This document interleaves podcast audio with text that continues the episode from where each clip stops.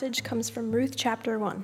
You can find it on page 262 in your Pew Bibles. In the days when the judges ruled, there was a famine in the land, and a man of Bethlehem in Judah went to sojourn in the country of Moab, he and his wife and his two sons. The name of the man was Elimelech, and the name of his wife Naomi, and the names of his two sons were Mahlon and Chilion. They were Ephrathites from Bethlehem in Judah. They went into the country of Moab and remained there. But Elimelech, the husband of Naomi, died, and she was left with her two sons. These took Moabite wives. The name of one was Orpah, and the name of the other was Ruth. They lived there about ten years, and both Mahlon and Chilion died, so that the woman was left without her two sons and her husband. Then she arose with her daughters in law to return from the country of Moab, for she had heard in the fields of Moab that the Lord had visited his people and given them food. So she set out from the place where she was with her two daughters in law, and they went on the way to return to the land of Judah. But Naomi said to her two daughters in law, Go, return each of you to her mother's house. May the Lord deal kindly with you, as you have dealt with the dead and with me.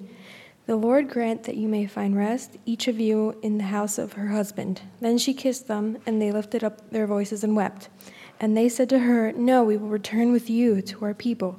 But Naomi said, Turn back, my daughters. Why will you go with me? Have I yet sons in my room that they may become your husbands? Turn back, my daughters, go your way, for I am too old to have a husband. If I should say I have hope, even if I should have a husband this night and should bear sons, would you therefore wait till they were grown? Would you therefore refrain from marrying? No, my daughters, for it is exceedingly bitter for from to me for your sake that the hand of the Lord has gone out against me. Then they lifted up their voices and wept again, and Orpah kissed her mother in law, but Ruth clung to her. And she said, See, your sister in law has gone back to her people and to her gods. Return after your sister in law. But Ruth said, Do not urge me to leave you or to return from following you. For where you go, I will go, and where you lodge, I will lodge. Your people shall be my people, and your God my God. Where you die, I will die, and there will I be buried. May the Lord do so to me, and more also if anything but death parts me from you. And when Naomi saw that she was determined to go with her, she said no more. So the two of them went on until they came to Bethlehem. And when they came to Bethlehem, the whole town was stirred because of them. And the woman said, Is this Naomi? She said to them, Do not call me Naomi, call me Mara, for the Almighty has dealt very bitterly with me. I went away full, and the Lord has brought me back empty. Why call me Naomi when the Lord has testified against me, and the Almighty has brought calamity upon me? So Naomi returned, and Ruth and the Moabite, her daughter in law, with her, who returned from the country of Moab. And they came to Bethlehem at the beginning of the barley harvest. This is the word of the Lord.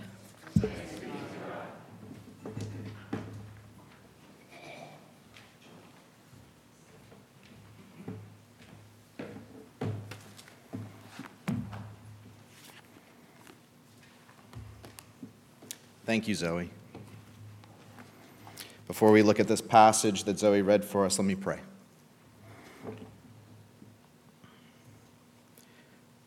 Our gracious and merciful and loving Heavenly Father, we are grateful for the way in which you speak to us through your word.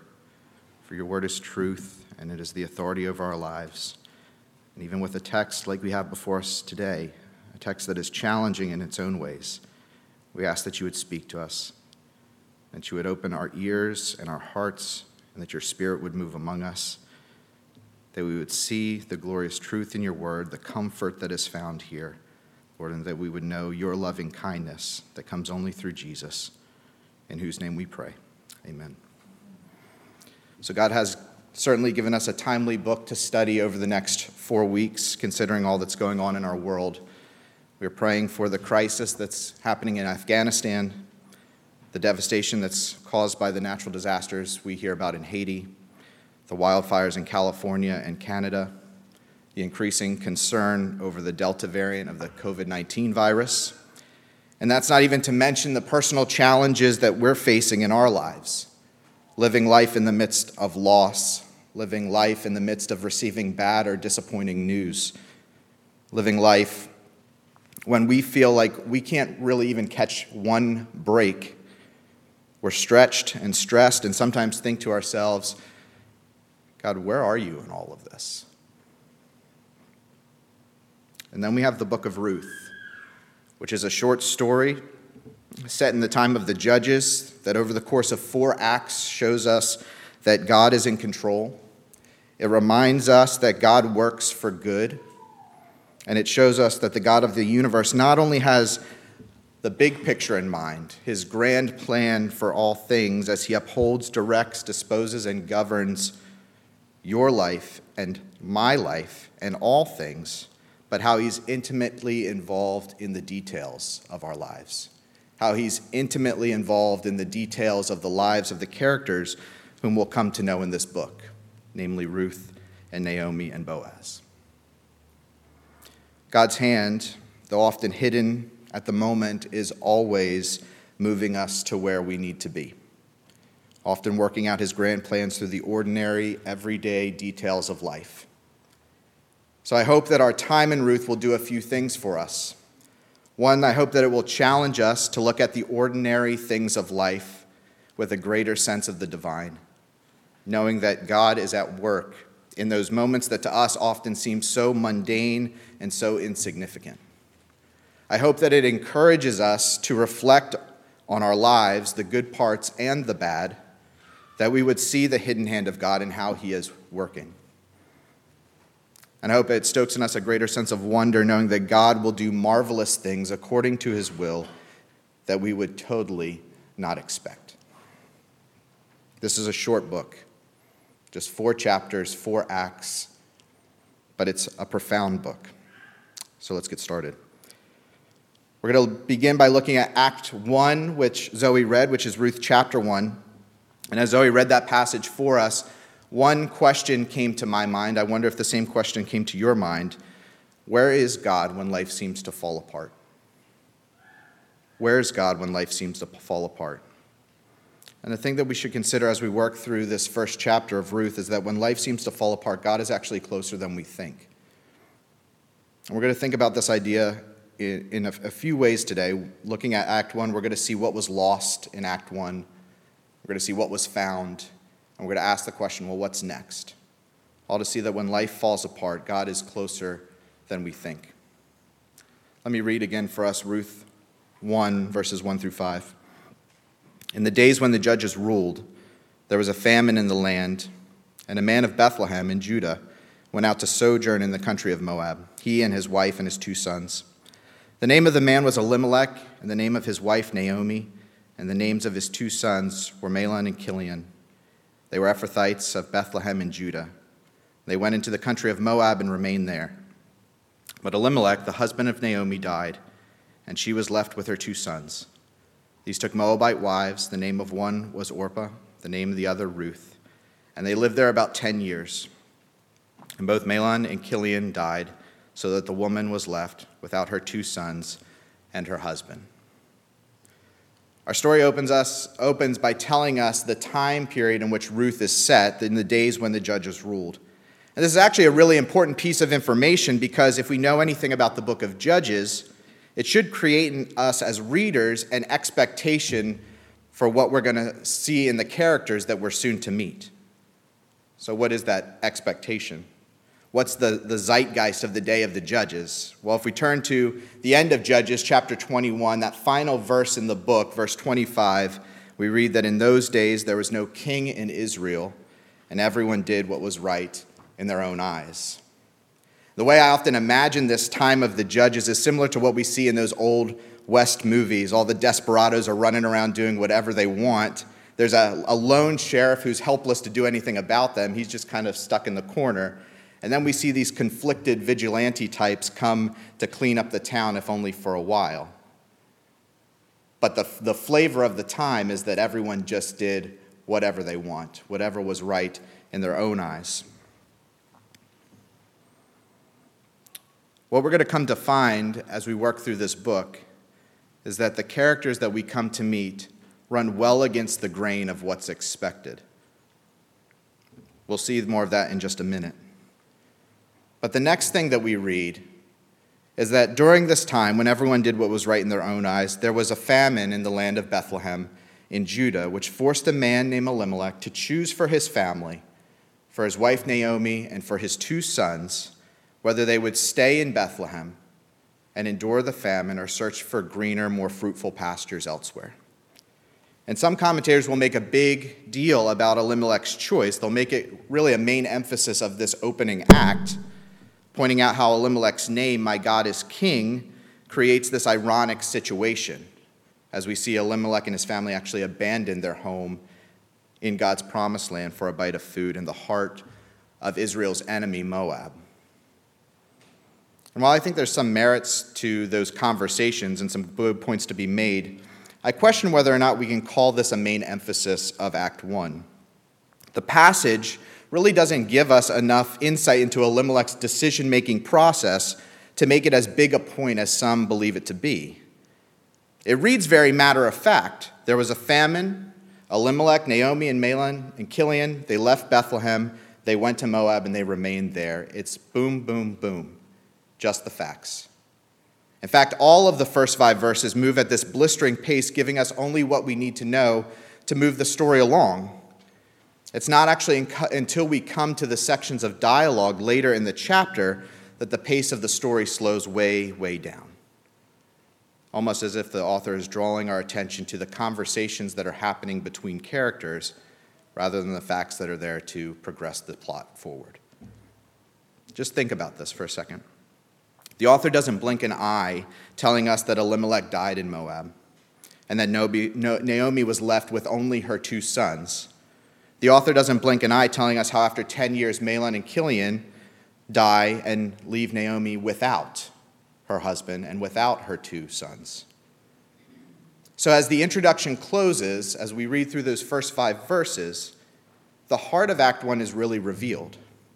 The spotlight centers on Naomi a woman who has left her home with an empty stomach but a full heart, with a husband, with two sons, and yet, after only five verses, she is left without.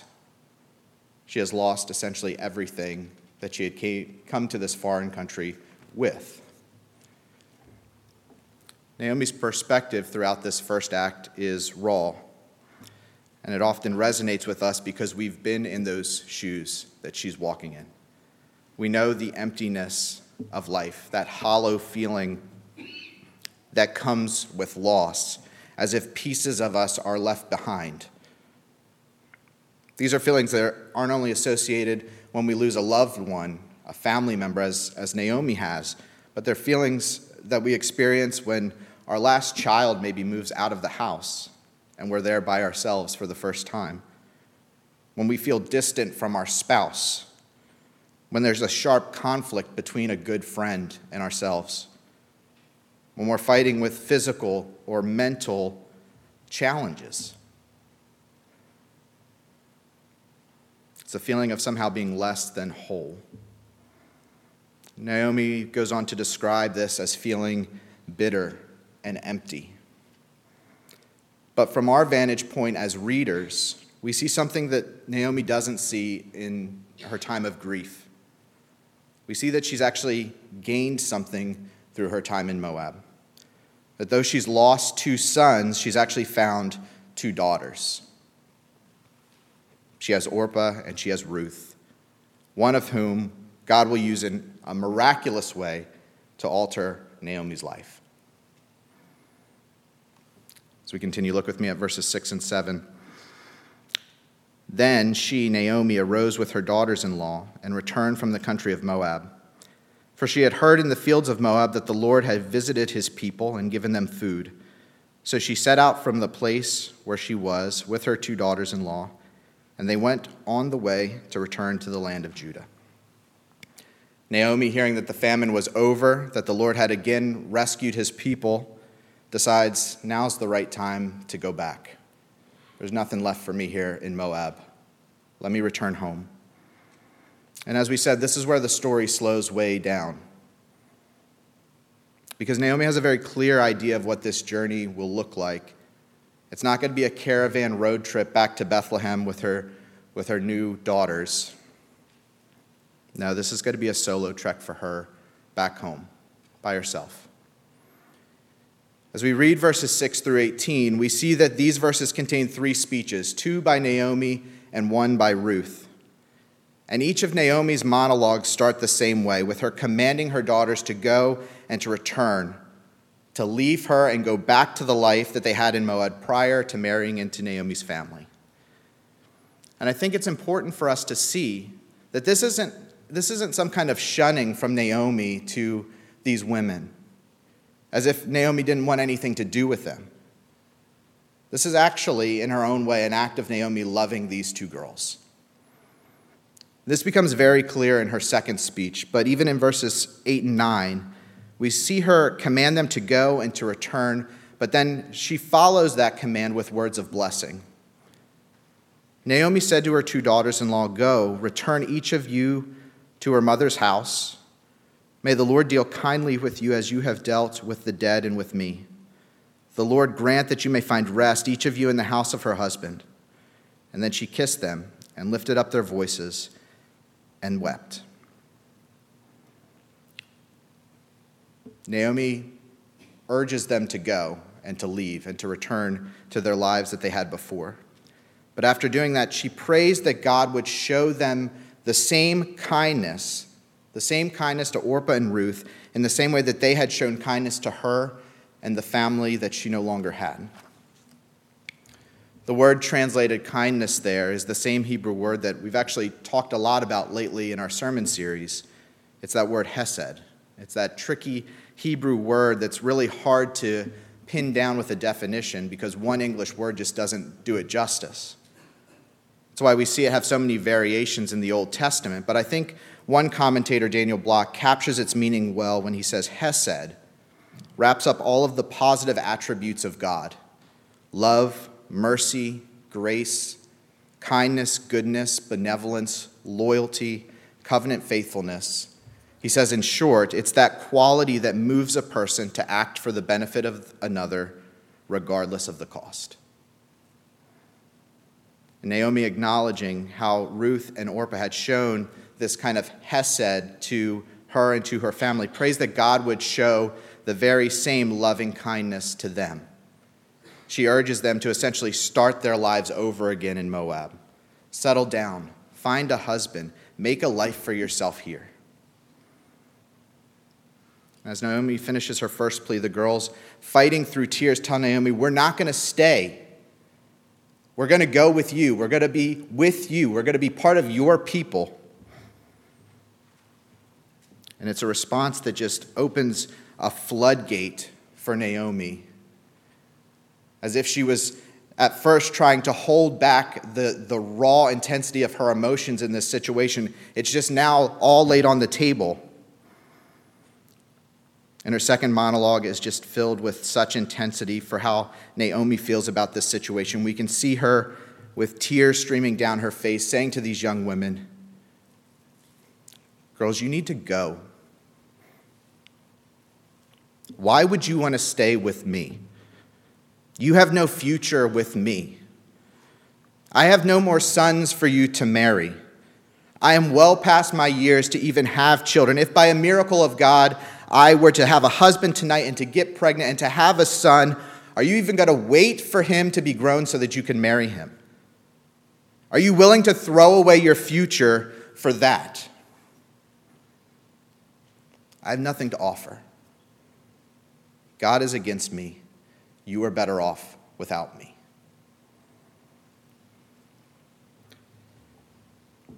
I find that we often try to love like Naomi. We attempt to love people by saving them from having to endure with us in our pain and our grief and our hardships, by pushing them away, by holding them at arm's length.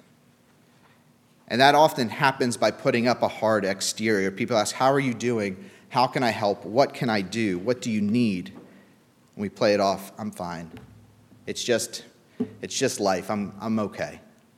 Don't worry about me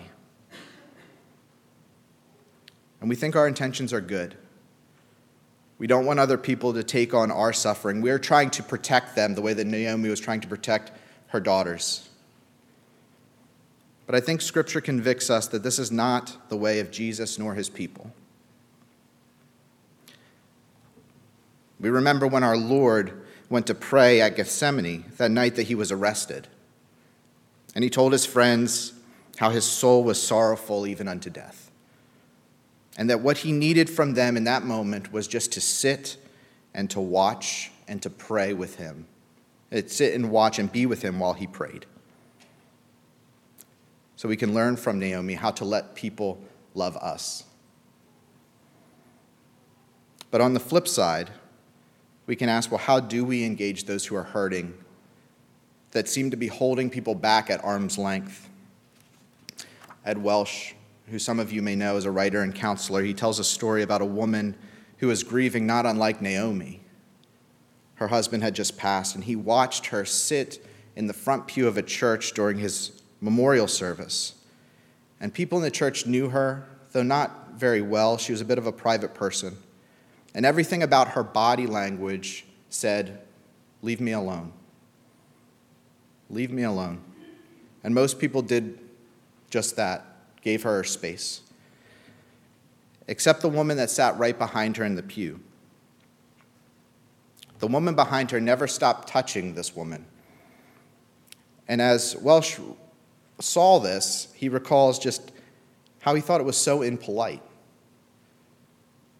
That's such a bold thing to do. But it was almost as if this pew minister was on a mission to break through the leave me alone barriers. How do we engage those who are hurting when we're held at arm's length? We keep pursuing them, that they would know our love and our concern and our care for them in their times of need. Naomi's final speech convinces Orpah that she is better off staying in Moab, but not Ruth. Naomi tries one last time to get Ruth to follow her sister in law before Ruth responds with perhaps the most well known words from this opening chapter, verses 16 and 17. We hear Ruth say, Do not urge me to leave you or to return from following you. Where you go, I will go, and where you lodge, I will lodge. Your people shall be my people and your God my God. Where you die, I will die, and there I will be buried. May the Lord do so to me and more also, if anything but death parts me from you. Let's just pause for a second to consider Ruth's situation. Ruth is a young, widowed woman. She is a Moabite, a longtime enemy of Israel. She is an outsider and a nobody with everything stacked against her as she moves to Bethlehem. Her future seems bleak. And in the words of one commentator, he writes Ruth was not merely relocating her home, she is committing her life to Naomi. In doing so, she is also committing her life to Naomi's God, whom she calls as a witness by his personal name, the Lord. She is even willing to die and to be buried in Naomi's land, the land of Naomi's God not the gods of the Moabites. Given the, the intimate connection between land and deity in the ancient Near East and the importance of proper burial for a restful afterlife, this was the ultimate commitment in the ancient world. She further binds herself to do this with an oath. If she fails on her promise to stay with Naomi, she invites the Lord, Naomi's God, to stretch out his hand and to strike her down. Here is an astonishing act of surrender and self sacrifice. Ruth was laying down her entire life to serve Naomi. And in making this commitment to Naomi, Ruth once again shows us the Hesed of God. The way that she cared for her mother in law, acting for Naomi's benefit no matter what the cost, no matter how it might affect her own future. In one sense, Ruth serves as an example to us as to how we are called to pursue others, drawing near to them, bearing their burdens. Though, if we're honest, even on our best days, we can't love others with this level of commitment and desire.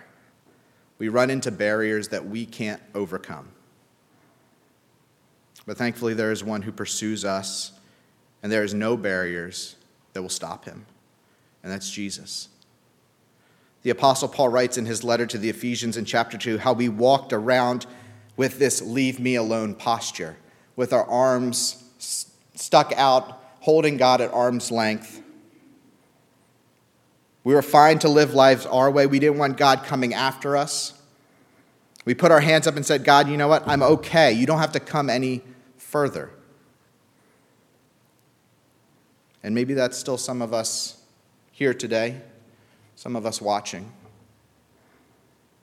You're not really sure you need God in your life. You're not really even sure you want Him there. But that doesn't stop Him from pursuing us. We couldn't stop Him if we tried. Because God, like that woman in the pew, is on a mission. And in Luke 19:10, words that we've already said in this service this morning, Jesus tells us what that mission is. That his mission is to seek and to save the lost. To seek and to save the lost, as this ultimate display of God's Hesed, his loving kindness towards us. Again, Paul in Ephesians 2 writes that, but God, but God being rich in mercy, because of the great love with which he loved us, even when we were dead in our sins, made us alive together with Christ. That is by grace that we are saved, and that we are raised up with Jesus. He has seated us with him in the heavenly places with Jesus, so that in the coming ages he might show the immeasurable riches of his grace in kindness towards us in Jesus. For by grace we have been saved through faith. And this is a gift of God, not anything that we have done. Hesed encompasses the love, mercy, grace, kindness, goodness, benevolence, loyalty, covenant faithfulness found in our God. It's a word that in every way tries to define who God is, and it's a word that we can use to point to the depth of love that Jesus has showed for sinners like us at the cross, where he died in our place for our sins,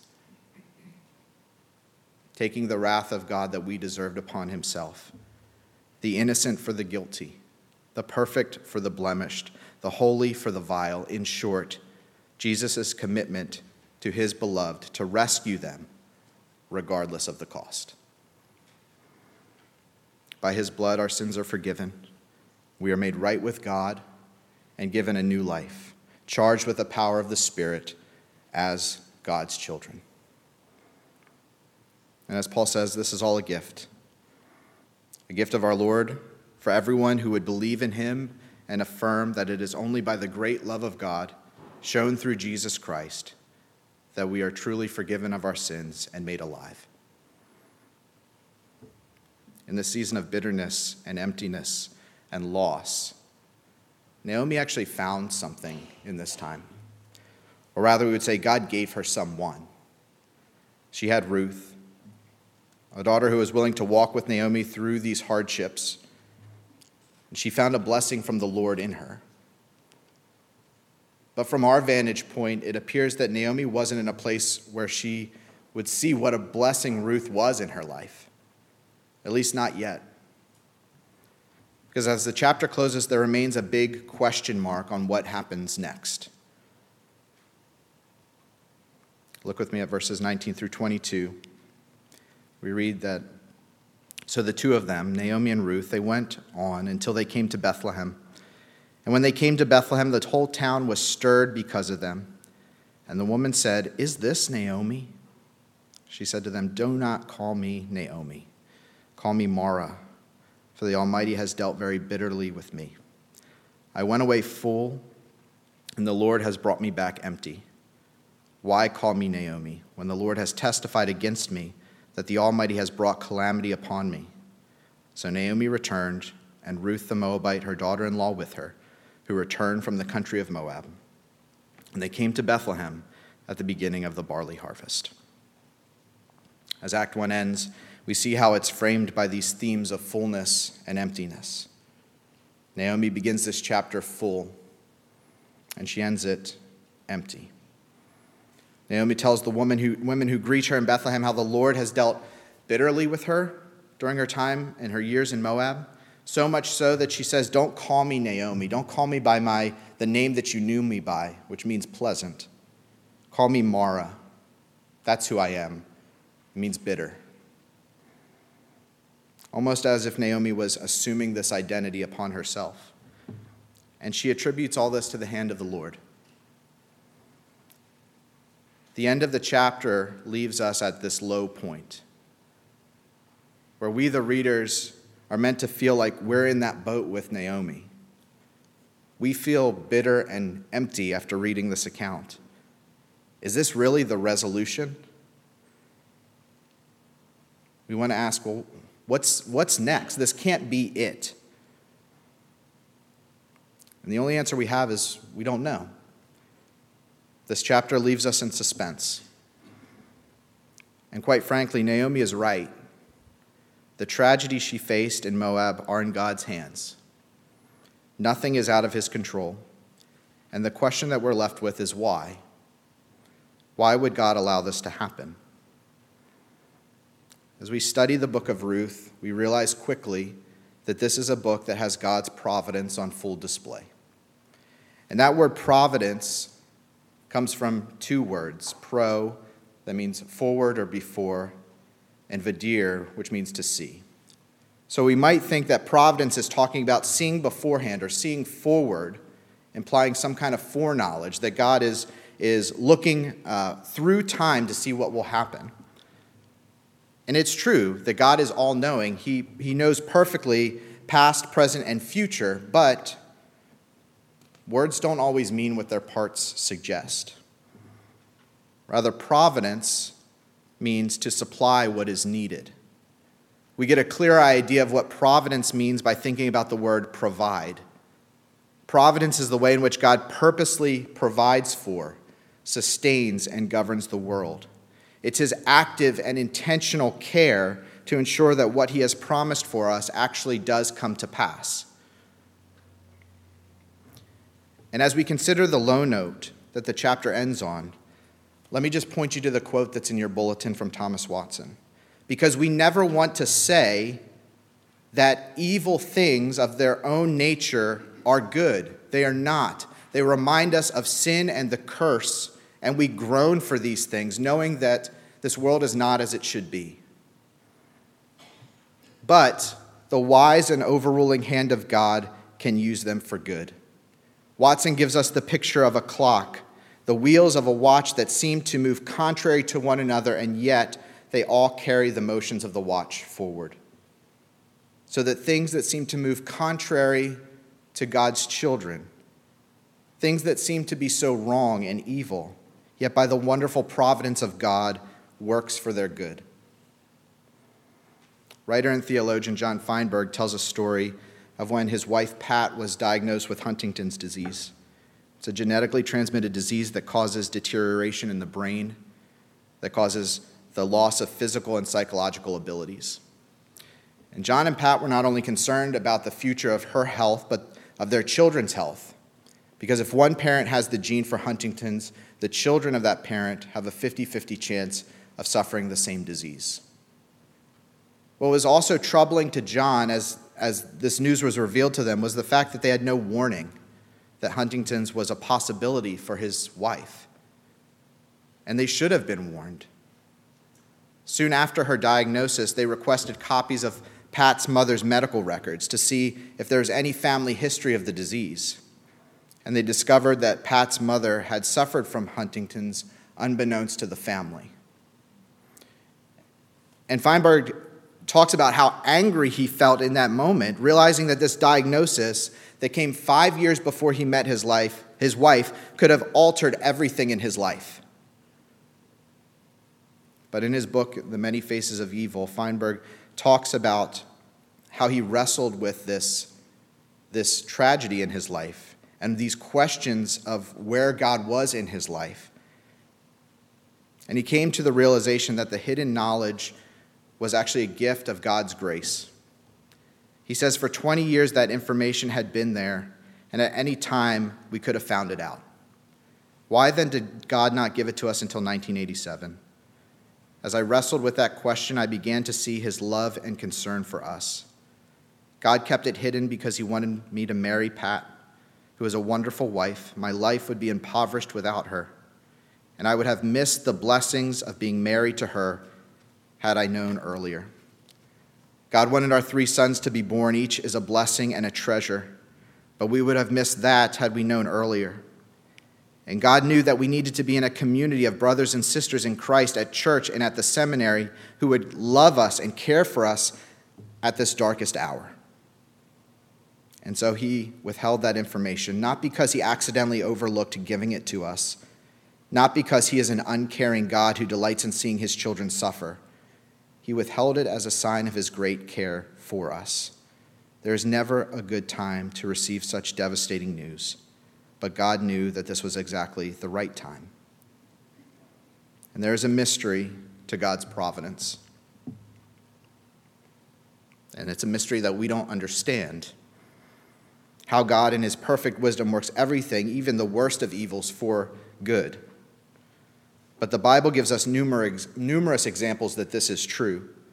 We can look at the story of Joseph in Genesis, of Job, and we can look here in the book of Ruth. In the end, the doctrine of providence, as John Feinberg's story reminds us, is a call for us to trust in God, who, even in our darkest hours, shows us his loving kindness and his displays of his perfect wisdom over our lives, and who has shown us his loving kindness so powerfully in Jesus Christ. That when life seems to fall apart, God is always closer than we think. In the words of the Apostle Paul, he is working all things, all things, for the good of his children. And this is true for Ruth and Naomi, as we're left with this cliffhanger of a chapter God is working all things for their good. And it's true for all of us who trust in the Lord. Let's pray.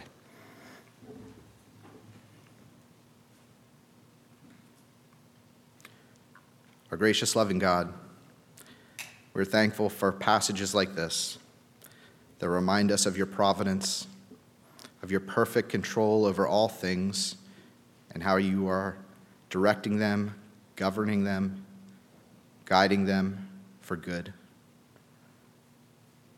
Working out your grand plan, but also working in the details of each one of our lives for the good of all of those who would call upon Jesus as Lord and Savior.